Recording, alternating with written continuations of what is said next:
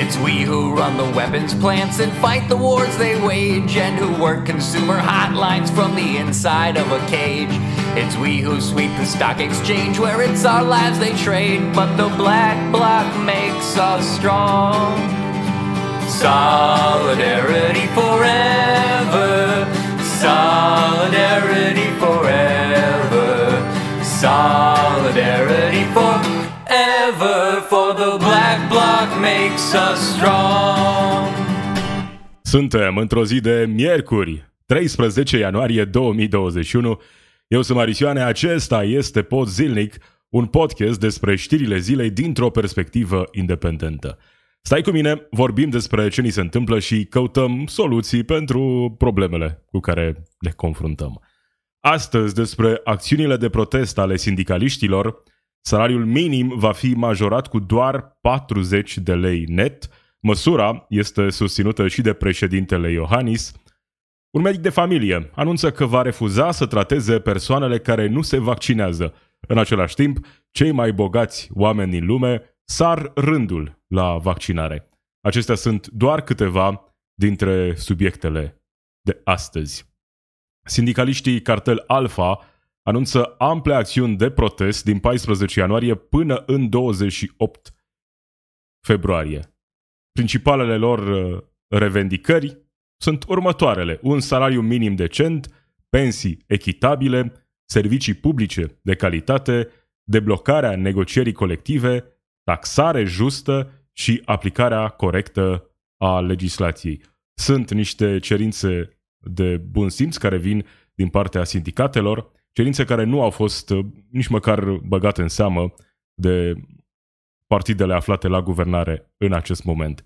Nu au cerut o majorare a salariului minim spectaculoasă. Au cerut 2400 de lei brut și li s-a oferit 2300 de lei brut, asta în condițiile în care oamenii care trăiesc cu salariul minim pe economie, 1.200.000 și ceva de mii de români care trăiesc cu acest salariu minim pe economie, au avut cel mai mult de suferit anul trecut și sunt cei care suferă întotdeauna cel mai mult. Când economia o duce bine, tot ei sunt cei care uh, sunt călcați în picioare. Când economia o duce rău, sunt primii care au de suferit din nou. Aceasta este situația cu care uh, ne confruntăm în acest moment. Să nu oferi soluții pentru acești oameni înseamnă să nu-ți asumi cu adevărat uh, problemele reale ale acestei țări. Raluca Turcan spune că salariul minim va fi indexat, va crește cu 70 de lei brut. Hai să-i ascultăm explicația invitată la Digi24. Salariul minim va fi indexat mâine, în ședința de guvern, vom adopta hotărârea de guvern. Uh, acesta va fi indexat cu 3,1%. După cum bine cunoașteți, au fost două direcții uh, diferite, una a patronatelor, una a sindicatelor. Patronatele doreau moratoriu să rămână înghețate, să, toate um, să rămână înghețat salariul minim, iar uh, sindicatele doreau o, o creștere până la 2400 de lei, de la 2230. Am găsit o variantă Uh, care să fie ancorată în realitate și anume rata inflației și creșterea productivității. Ținând cont că a fost un an de criză, productivitatea muncii nu a crescut foarte mult, doar cu 0,8% și ca urmare majorarea salariului minim va fi de 3,1%, 70 de lei brut. Da, deși creșterea productivității e de 0,8? 0... Dacă ar fi după Preluceanu, salariile s-ar tăia, nu s-ar majora. 2,8 și inflația 2,2. De 3. Deci, atenție, 2,2 da? Aplicați inflația. Uh, da. inflația și 0,8 uh, Altă majorare în 2021 muncii. pentru salariu minim? Alta decât cea de mâine? Mm, în momentul de față nu și, în mod normal, uh, indexarea salariului minim se face anual. Uh, de altfel, am agreat cu partenerii sociali, patronate și sindicate uh, să pregătim în șase luni de zile un acord în baza căruia să ajungem ca pe o perioadă mai lungă de timp această majorare a salariului minim să se facă în mod predictibil, să nu af- Noi avem, chiar și în momentul de față, o lege după care ar trebui calculat salariul minim avem acel coș minim după care ar trebui stabilit și salariul minim pe economie. Pentru că dacă tu spui, știi, doar atât ne putem permite să majorăm salariul minim pe economie în 2021. Uh, asta ignoră în același timp realitatea, productivitatea muncii, uh, taxele mici pe care le plătesc companiile în România în raport cu alte țări europene uh, și faptul că oamenii aceștia trebuie să supraviețuiască. Trebuie să supraviețuiască acestei crize și tuturor crizelor care vor mai veni. Nu cred că am trecut peste ce a fost mai rău în această criză economică. Mi-aduc aminte în urmă cu câțiva ani, uh, un uh, mare uh, gânditor uh, uh, al dreptei spunea că salariile minime, salariul minim nu trebuie majorat atunci când economia crește și că asta ar trebui să se întâmple doar atunci când uh, economia are probleme, pentru a susține economia majorând salariul minim, pentru a susține consumul Uh, și uh, în același timp pentru a crește uh, economia țării în urma acelei majorări. Asta era într-o perioadă în care economia României creștea cu 4, 5, 6, 7% de la an la an.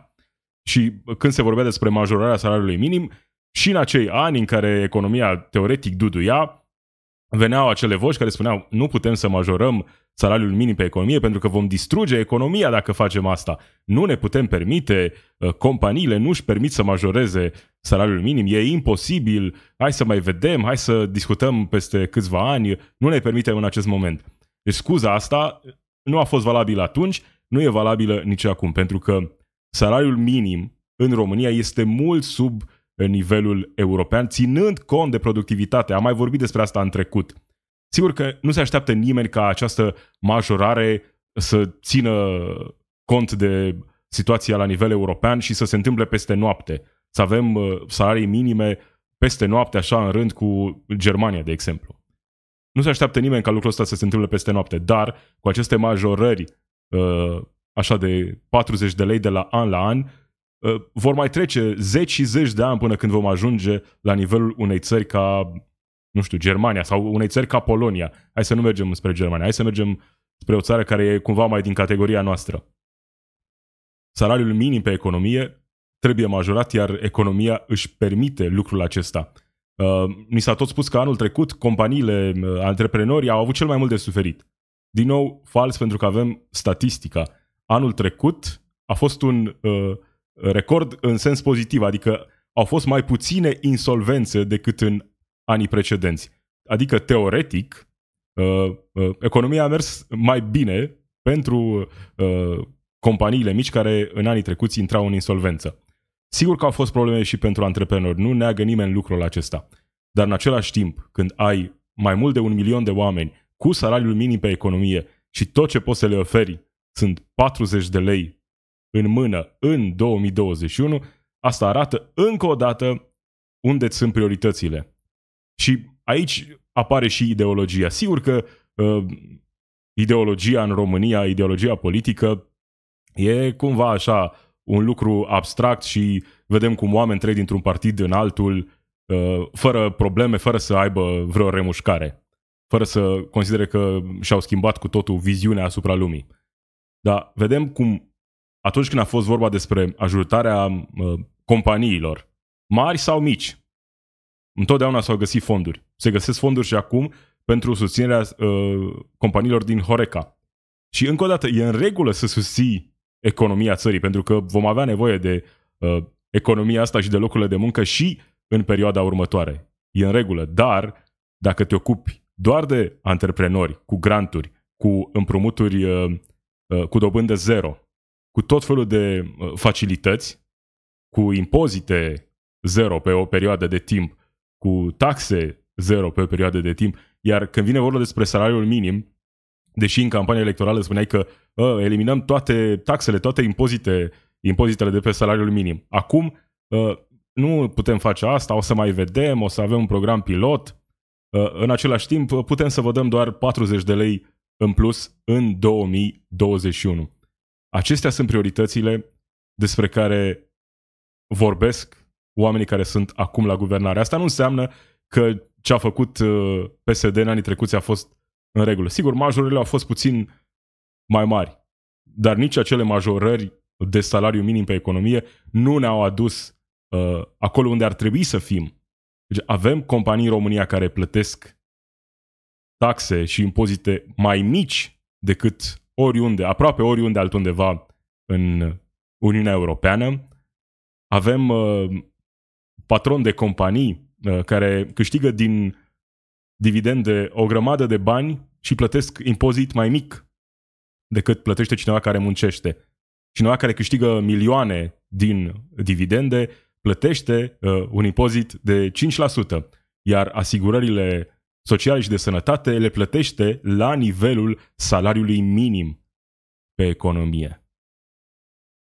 Despre asta e vorba, despre prioritățile pe care le ai și despre uh, lucrurile pe care îți propui să le faci și asupra cărora îți propui să, să îți concentrezi uh, toată atenția. Am văzut uh, celor care au cerut salarii mai mari pentru oamenii care au avut cel mai mult de suferit în 2020, li s-a închis, închis uh, gura repede cu această uh, majorare de 40 de lei. Când vin, în schimb, marile companii și spun, uite, avem probleme, am nevoie de puțin ajutor, imediat se găsesc soluții, pentru că acolo căile de comunicare sunt deschise. Nu contează pentru mine din ce partid faci parte, ce ideologie ai în spate. Când ignori problemele reale, adică când tu spui că vrei ca românii să se întoarcă în țară, că ar fi bine să se întâmple lucrul ăsta, cum se va întâmpla lucrul acesta când uh, la noi salariul minim pe economie e la acest nivel, 2300 de lei brut în 2021. Când, așa cum spuneam ceva mai de mult, dacă am ține cont de productivitatea muncii în România, uh, în același timp ne-am uitat la productivitatea muncii în Germania și am comparat salariul minim, ar trebui să ajungem undeva la 3000 de lei net. Deci productivitatea uh, muncii din România comparată cu productivitatea muncii din Germania și apoi salariul minim de acolo cu salariul minim de aici, am ajunge undeva la 3000 de lei net. Sigur că nimeni nu se așteaptă ca lucrul ăsta să se întâmple peste noapte dar în același timp această majorare de 40 de lei e uh, o jignire pentru toți oamenii care muncesc cu adevărat în țara asta. Și Claus Iohannis spune că măsura înghețării salariilor e uh, una justă. Sigur, la bugetar situația e puțin alta, deși sunt și acolo oameni care au salarii foarte mici. Că, sigur, se aude întotdeauna vorbindu-se despre cei care au acele salarii foarte mari. Și e în regulă să atragem atenția asupra celor oameni, dar uh, nu toată lumea care lucrează în sectorul bugetar are acele salarii incredibil de mari. Domnule președinte, vedem că sindicatele sunt extrem de nemulțumite de înghețarea salariilor. Iată, protestele au început. Deja aș vrea să vă întreb cum catalogați aceste proteste și ce părere aveți vis-a-vis de înghețarea salariilor. Măsura înghețării salariilor mi se pare una justă. Uh, noi suntem în plină pandemie, suntem în criză economică, suntem în faza în care încercăm, prin vaccinare și prin restricții, să terminăm această pandemie, această epidemie la noi. Însă trebuie să fim foarte conștienți de faptul că economia a suferit, economia s-a contractat Concluzia este simplă. Sunt mai puțini bani la buget. Concluzia evidentă, nu poate fi vorba de mărirea unor lefuri bugetare, atenție, bugetare, în anul 2021. Sigur, sunt mai puțini bani la buget, dar niciodată când cineva vorbește despre asta, nu uh, duce discuția și în cealaltă direcție. Uh, hai să nu ne gândim doar la tăieri. Hai să ne gândim și de unde am putea să luăm mai mulți bani. Acel impozit pe dividende e prima chestie pe care ar trebui să o propună orice persoană care are într-adevăr preocupări din astea uh, ce țin de deficitul bugetar. Nu? Ar fi logic ca munca să fie impozitată uh, la același nivel cu capitalul, nu? Ar fi logic ca oamenii care câștigă bani din dividende să plătească măcar procentual aceeași uh, uh, sumă pe care o plătesc oamenii care muncesc în această țară.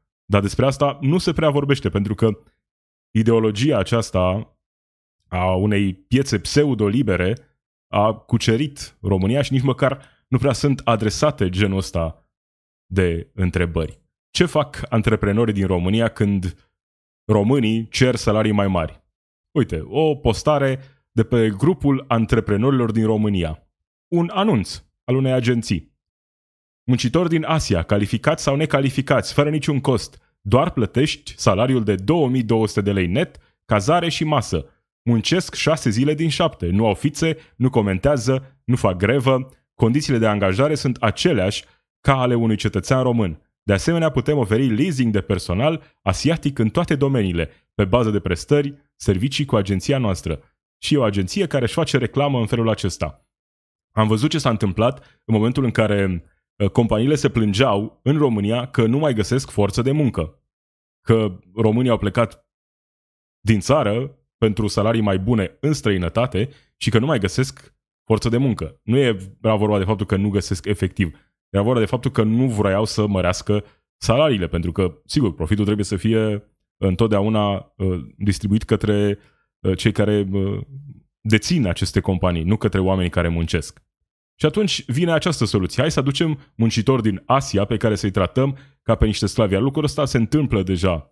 Nu știu dacă în toate orașele țării, dar cu siguranță în București am văzut modelul acesta cu muncitori aduși în condiții oribile să locuiască și să muncească în România pe acești bani, 2200 de lei net, pentru că asta se întâmplă. Am văzut cum românii s-au dus în țări din Europa și au lucrat pe bani mai puțini uh, pentru companiile de acolo și oamenii din țara respectivă sigur au fost nemulțumiți. Dar vina nu e a uh, asiaticilor care vin în România sau a românilor care merg în alte țări și strică uh, piața muncii, Problema uh, ține de fapt de felul în care sunt aplicate legile și de felul în care uh, companiile își permit să facă lucruri de genul acesta.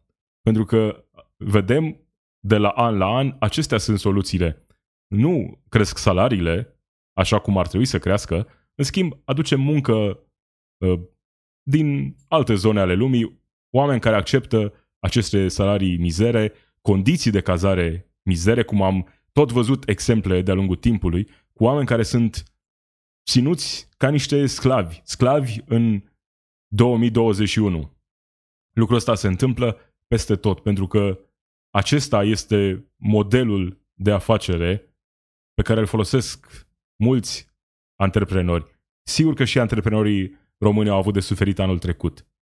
Dar, în același timp, hai să ne gândim la cei care întotdeauna au de suferit. Sunt acei oameni care sunt plătiți cu salariul minim pe economie și care acum primesc această majorare. 40 de lei. Iar dacă nu sunt mulțumiți cu acești 40 de lei, vor pleca din România și atunci ne vom întreba de ce pleacă uh, românii. De ce nu găsim soluții ca să-i facem să rămână în țară? Una dintre soluții e clar uh, aducerea salariului minim la un nivel mai ridicat. Dacă vrem cu adevărat să fim integrați în Europa, acesta trebuie să fie un obiectiv pentru anii următori ca uh, toate țările din Uniunea Europeană să aibă un salariu minim pe economie unic. Mulți români au plecat din țară și poate nu-și mai doresc să se mai întoarcă vreodată, pentru că și-au făcut o nouă viață altundeva în lume, în Europa. Dar sunt o grămadă, o grămadă de români care și-ar dori să se întoarcă acum în țară dacă ar găsi undeva condiții decente de muncă. Nu vorbim despre oamenii care nu muncesc, vorbim despre oameni care sunt dispuși să muncească, oameni care au, și-au părăsit țara ca să muncească, muncească și s-ar întoarce oricând, dar nu pe acest salariu minim pe economie. Și sigur, întotdeauna aud uh, treaba asta că, a, păi nu, scopul nostru e să avem cât mai puțini oameni care vor munci pe salariul minim pe economie. Da, sigur, ăsta e un obiectiv bun, dar între timp trăim în lumea reală cu uh, un milion și 200 și de mii de oameni care sunt pe salariul minim pe economie. În uh, lumea imaginară în care nu mai e nimeni pe salariul minim pe economie, da, varianta asta poate funcționează. Dar hai să rămânem cu picioarele pe pământ totuși și să vedem care sunt lucrurile pe care le putem face pentru a pune presiune în perioada următoare ca muncitorii români să fie respectați în România. Pentru că altfel ne vom întreba peste câțiva ani de ce se îndreaptă oamenii către partide extremiste? De ce caută soluții radicale? Pentru că vechea clasă politică, pentru că sistemul nu le răspunde, pentru că sistemul îi ignoră. Și atunci va fi probabil prea târziu. În același timp, un medic de familie. Da, un medic de familie anunță că scoate din listă persoanele care refuză vaccinarea. Acesta a postat pe Facebook Cătălin Petrencic spune că toți pacienții săi care nu cred în recomandările pe care le face, care refuză vaccinarea, vor fi șterși de pe lista lui și nu vor mai fi tratați. De parcă nu s-a vorbit suficient de mult în această perioadă despre dictatura medicală. Sigur că cei care au făcut astfel de manipulări uh, n-au fost informați sau au fost rău intenționați. Când a fost vorba despre uh, norme sanitare, uh, acele minime lucruri pe care trebuia să le respecti, uh, purtarea măștii, uh, distanțarea socială, uh, perioadele de carantină. Lucrurile acestea au fost văzute ca o dictatură medicală. Și a fost, a fost speculat momentul tocmai pentru ca uh, anumite persoane și personaje să își facă un nume în România. Iar acum vine acest uh, doctor care cumva alimentează încă o dată teoriile conspiraționiste. Uite, da, dictatura medicală e reală, vedeți, doctorul acesta ne spune dacă nu ne vaccinăm, nu ne mai tratează. Doctorii... Și acum o să vedem zeci, sute de postări pe rețelele sociale care vor pleca de la acest anunț și vor continua această manipulare, vor continua acest proces al dezinformării plecând de la un sâmbure de adevăr, de la un doctor care spune că va refuzat să trateze pacienții care nu vor să se vaccineze. Și sigur că obiectivul trebuie să fie uh, acela să convingem oamenii că vaccinarea e sigură și că e șansa noastră să scăpăm de această pandemie. Dar nu facem asta uh, folosind acest model în care le impunem oamenilor să facă ceea ce spune un doctor, uh, un uh, reprezentant al, al autorităților.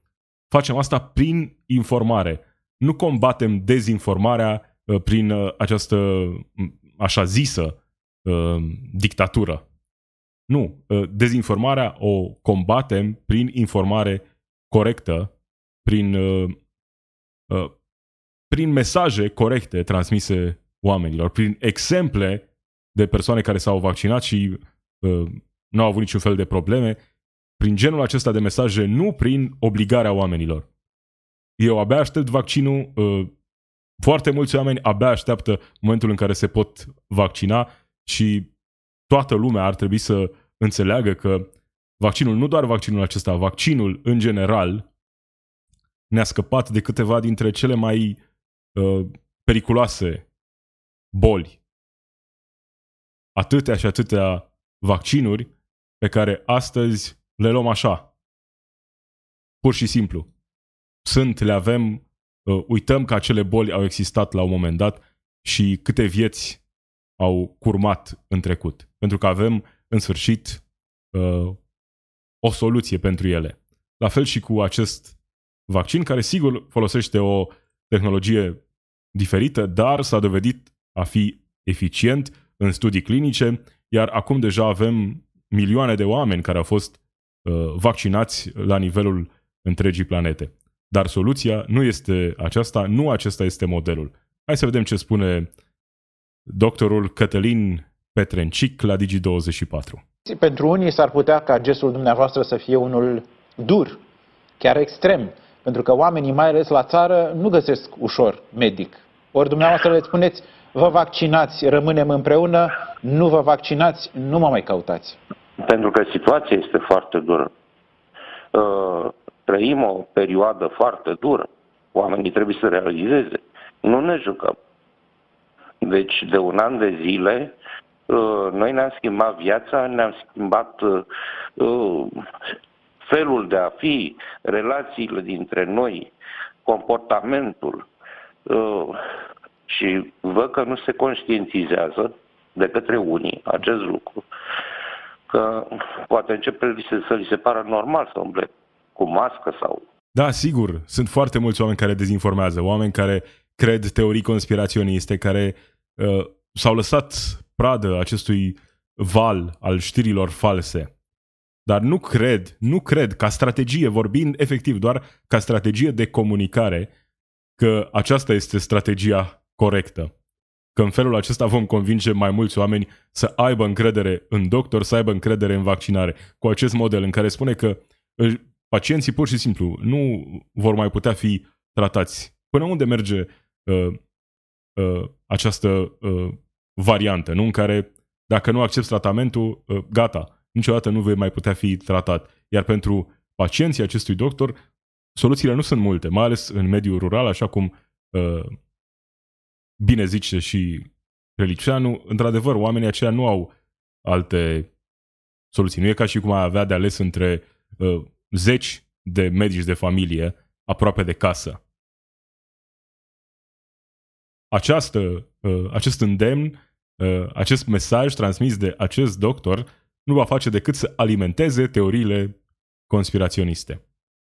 Vlad Voiculescu uh, are o strategie uh, oarecum mai deschisă în care își propune să îi convingă pe cei care sunt indeciși în acest moment, în acest moment nu pe cei care sunt total împotrivă, uh, dar chiar și el reușește cumva să alimenteze teoriile conspiraționiste, spunând că medicii de familie vor fi remunerați în funcție de numărul de pacienți pe care îi informează, programează și monitorizează. Din nou vor fi speculații, uite, vă vaccinează pentru a primi uh, acești bani. Nu că nu ar fi în regulă ca doctorii să fie plătiți în plus pentru servicii în plus, numai că știm cum funcționează dezinformarea și câte astfel de articole vom vedea în perioada următoare pe rețelele de socializare, din nou plecând de la un sâmbure de adevăr, pentru că așa funcționează uh, de cel mai multe ori dezinformarea. Cu astfel de știri false sunt prinși oamenii în acest cerc vicios al dezinformării. Cu un sâmbure de adevăr, apoi uh, se schimbă cu totul Uh, felul în care e văzută problema și de acolo e doar un pas până când ajungi să crezi în uh, reptilieni, ființe non-umane care controlează lumea sau mai știu eu ce. În același timp, super bogații lumii sar rândul la vaccinare, așa cum uh, scrie Digi24, cei mai bogați dintre britanici sar rândul la vaccinarea anticovid, mergând până în Emiratele Arabe Unite pentru a fi imunizați cu serul Pfizer, în contextul în care campania de vaccinare din regat a început mai întâi cu imunizarea persoanelor din categorii de risc, dacă cineva mai avea o urmă de îndoială că întotdeauna cei care uh, au cei mai mulți bani uh, vor fi primii chiar și la vaccine. Iar asta se întâmplă uh, uh, într-un club exclusivist, la plajă, în Dubai. Cred că ăsta ar trebui să fie uh, un motiv în plus pentru oameni să creadă că vaccinul este bun și sigur, pentru că, uite, cei mai bogați oameni din lume uh, dau năvală să se vaccineze în Dubai. Noi mai așteptăm puțin. Ce spune Claus Iohannis despre fostul ministru Costel Alexe? Spune că s-ar aștepta ca acesta să se autosuspende din funcțiile publice după ce acesta uh, a este, acesta, Costel Alexe, se află sub uh, urmărire penală de Direcția Națională Anticorupție. Știm acea mită cu uh, tabla, tabla pe care se pare ar fi primit-o. Ce spune Iohannis? Vă întreb și pe dumneavoastră care este opinia. Considerați că domnul Costel Alexe ar trebui să demisioneze din această funcție și în același timp PNL, care nu poate să facă altceva, să-i retragă sprijinul politic? Sincer, eu cred că această discuție trebuia să aibă loc de mult și să fie mult mai scurtă.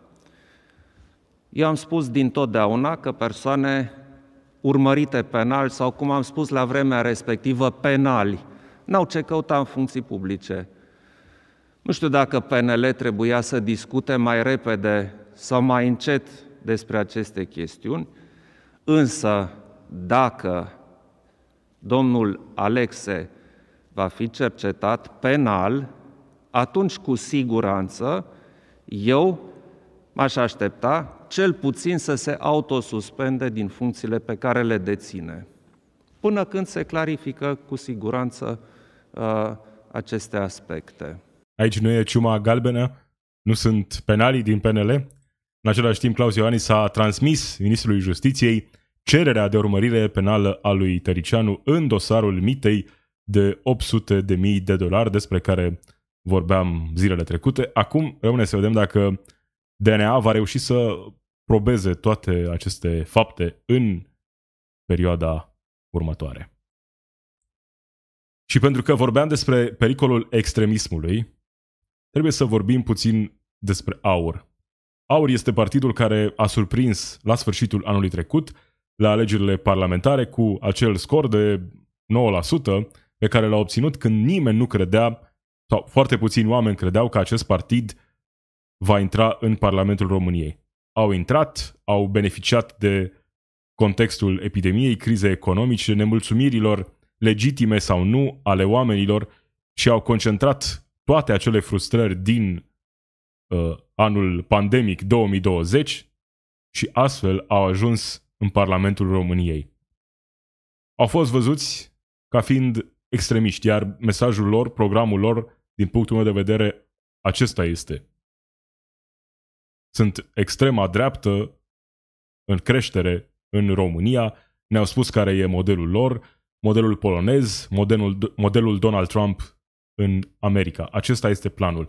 Dar, în același timp, ce am observat ultima perioadă e că cel puțin unii lideri aur, cum ar fi George Simion, și-au adaptat cumva mesajul și reușește să rămână în centrul atenției de fiecare dată. Dacă sunt proteste antimască, e acolo. Dacă sunt proteste ale sindicatelor, e acolo. Vorbește cu oamenii. Dacă se vorbește despre redeschiderea școlilor, e acolo. Dacă vorbim despre copiii care nu au acces la învățământ online, vorbește și despre asta. Cred că are consultanți buni în această perioadă, oameni care au început să-l sfătuiască cum să se prezinte public și care să fie mesajul pe care îl prezintă românilor. Acum, după ce ne anunța că își donează salariul de parlamentar, acum spune că Alianța pentru Unirea Românilor nu va lua bani de la stat ca subvenție pentru partidele parlamentare, uh, spunând că uh, în plină pandemie statul alocă 4 milioane de euro ca subvenție partidelor politice doar pentru luna ianuarie. Și sigur că putem vorbi despre cât de mari sau mici ar trebui să fie sumele pe care le primesc partidele ca subvenție, dar trebuie să ne gândim în același timp și la alternativă. Dacă aceste partide nu sunt subvenționate de stat, dacă procesul electoral nu este subvenționat de stat, se va găsi întotdeauna cineva, uh, cineva cu interese multe, care să susțină acest proces electoral, să susțină partidele.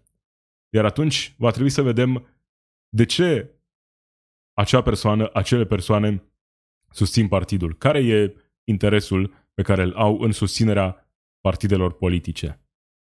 Nu este perfect modelul acesta cu subvenționarea partidelor uh, politice de la stat, dar e un model mult mai bun decât acela în care companii, oameni extrem de bogați vin și susțin partidele în mod direct, pentru că acei bani nu vin așa ca un cadou, vin cu o obligație întotdeauna, iar obligații de genul acesta uh, se întâmplă și astăzi. Vedem că sunt o grămadă de situații în care oameni politici fac tot felul de favoruri. Legale sau nu, sau la limita legii uneori. Dar soluția sigur nu e să mergem în cealaltă direcție în care uh, ne așteptăm ca procesul electoral să fie susținut de cei mai bogați, oameni de marile companii. Nu aceea va fi soluția cea mai bună. E în regulă acest model cu subvenționarea, sigur, putem vorbi despre sume, dar încă o dată, mesajul acesta e cum să nu prindă bine. Când vine un partid și le spune oamenilor care primesc 40 de lei în plus la salariu în 2021, uite ce fac partidele, uite câți bani primesc de la buget. Noi, aur, noi suntem împotriva acestor măsuri. Noi nu vrem să primim acești bani de la bugetul statului, pentru că țara suferă și uh, nu ne permitem să plătim partidele. Mesajul acesta prinde extrem, extrem de bine. Nici acum nu sunt luați în serios cei de la AUR. Eu îi iau în serios și dacă vor merge în aceeași direcție, în 2024 ar putea fi cu siguranță una dintre principalele trei forțe politice din România. Dacă nu chiar prima forță politică din România, cu genul acesta de mesaj. Am mai vorbit despre soluțiile pe care le prezintă ei și cu care nu sunt de acord și cred că e o amenințare serioasă ascensiunea acestui partid. Asta nu înseamnă că partidele care sunt acum în Parlamentul României, partidele vechi, își fac treaba așa cum ar fi normal și că ne reprezintă interesele într-adevăr în Parlament.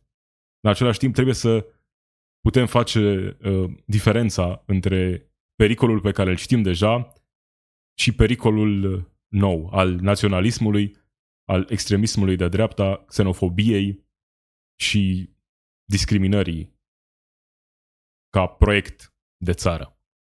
Acesta este pericolul, dar nu, nu am scăpat de el.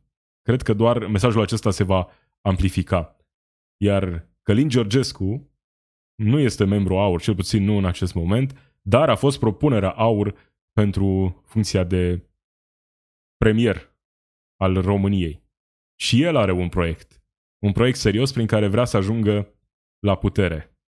De cine este susținut sau nu, e mai puțin relevant în acest context. Ieri seară a lansat un clip extrem de straniu, ciudat, de autopromovare, în care ne vorbește despre valorile lui, valori religioase, și apoi, pe timp de iarnă, înnoată într-un lac. Încredere în sistemul meu imunitar, pentru că am încredere și credință de plină în Creatorul lui, în Dumnezeu. Imunitatea mea ține de suveranitatea ființei mele. Imunitatea se întreține și se antrenează doar în natură. Aici este realitatea, aici este informația, nu în laborator. De aceea nu mi-este frig. Nu simt frigul. Da, sigur, haideți români, intrați în lacurile înghețate, pentru că imunitatea ține de credință, de suveranitate. L-am asemănat pe Călin Georgescu la un moment dat cu Donald Trump și a spus și el că Donald Trump este un model pentru aur, pentru el, un model care să fie aplicat și în România. Dar cred că are și ceva așa din uh, Vladimir Putin. Vladimir Putin uh, uh, se afișează întotdeauna așa ca un uh, bărbat viril, puternic, care înfruntă frigul, uh, fără haine, uh, fără să se teamă de natură. Simt puterea, simt că trăiesc, sunt liber.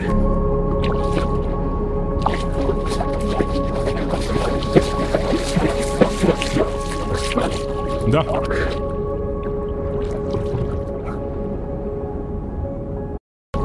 Și de Călin Georgescu poți să râzi astăzi dacă nu ești unul dintre susținătorii lui.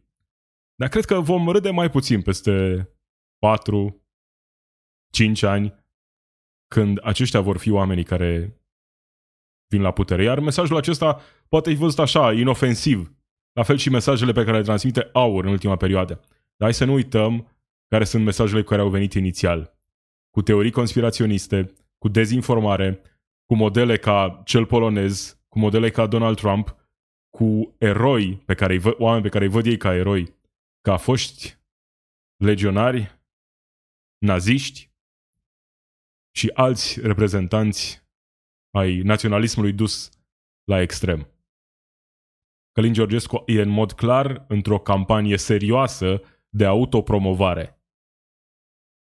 Că se va alătura aur sau nu la un moment dat, asta sigur rămâne să vedem, dar cel puțin deocamdată mesajele pe care le, le transmite Călin Georgescu, mesajele pe care le transmite aur prin liderii săi, uh, merg cumva exact în aceeași direcție.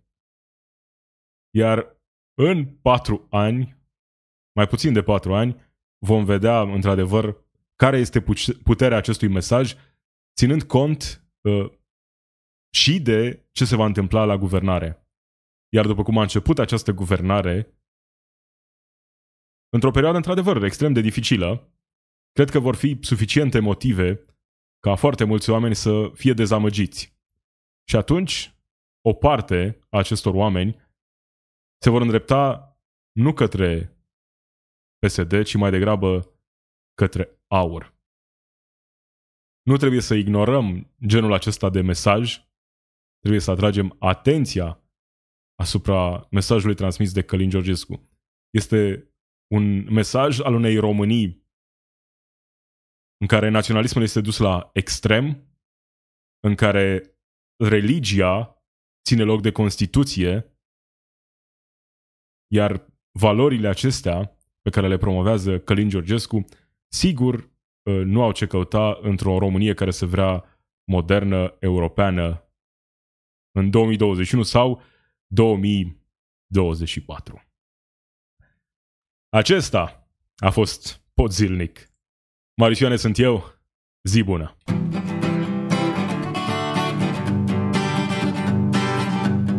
It's we who run the weapons plants and fight the wars they wage, and who work consumer hotlines from the inside of a cage.